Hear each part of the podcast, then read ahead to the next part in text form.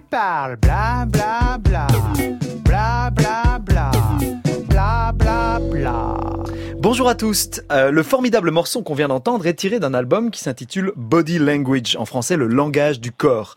On accepte aujourd'hui assez facilement cette idée que le corps est un vecteur de communication, qu'il a son propre langage, particulièrement explicite quand il s'agit de celui de Kylie Minogue. Mais si on accepte aisément que le corps communique, on pense souvent que le domaine de la pensée ou du langage est de l'ordre de l'abstraction, des concepts, de l'impalpable. En gros, le corps a un langage, mais le langage n'aurait pas de corps. Les recherches récentes en linguistique et en neurologie remettent pourtant cette idée en question, à travers un concept bon, un peu technique mais passionnant, la cognition incarnée, en anglais embodiment.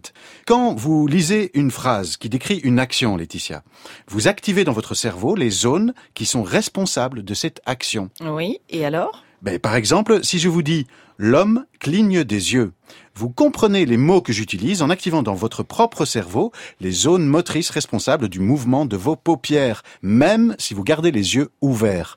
Votre cerveau fait en quelque sorte semblant de réaliser la tâche pour comprendre le mot. Ce que des chercheurs comme Georges Lakoff ont mis à jour, et qui est complètement dingue, c'est que ce processus va en réalité dans les deux sens.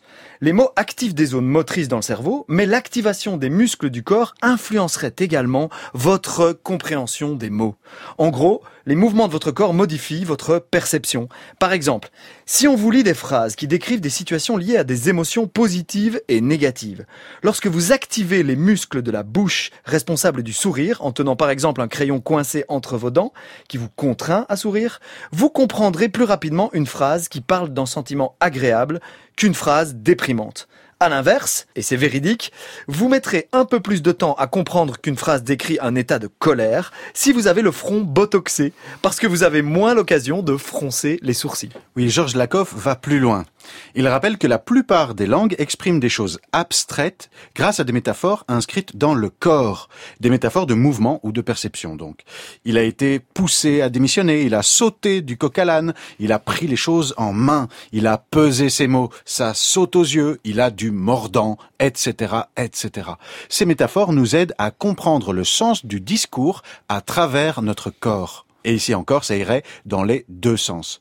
Si on vous montre une photo de visage androgyne, donc ni vraiment masculin ni vraiment féminin, si on montre donc ces photos à des personnes tests en leur demandant d'identifier le sexe de la personne, les sujets de l'expérience ont tendance à identifier plus souvent ces visages comme féminins lorsqu'ils manipulent un objet mou. Imaginez deux clés USB, Laetitia, rigoureusement identiques.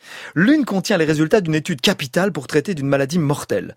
L'autre contient la recette des œufs durs. Si vous demandez d'évaluer le poids physique de ces clés, les personnes interrogés estimeront en moyenne que la clé contenant l'étude de médecine est plus lourde que celle de la recette de cuisine. En gros, c'est l'histoire du kilo de plume et du kilo de plomb. Ce résultat est lié au fait que nous utilisons beaucoup de métaphores liées au poids pour parler de l'importance d'une chose abstraite comme dans l'expression une décision lourde de conséquences ou cela a pesé dans ma décision.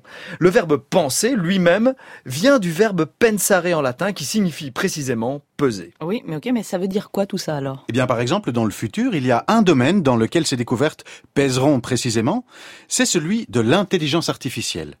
Si vous comprenez grâce à votre corps Qu'en est-il d'une intelligence artificielle désincarnée?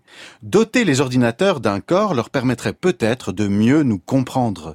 C'est le grand retour aux humanoïdes cybernétiques des récits de science-fiction de notre enfance, comme dans Blade Runner ou Astro Boy. À l'inverse, les intelligences artificielles développant de nouvelles expériences physiques avec des corps différents des nôtres développeraient-elles de nouvelles métaphores pour exprimer l'abstrait? Que nous ne pourrions peut-être même pas comprendre mais là, on n'est plus dans Astro Boy, on est plutôt dans Terminator. Tu parles d'Août et la chronique est sur le site du 6-9 du week-end.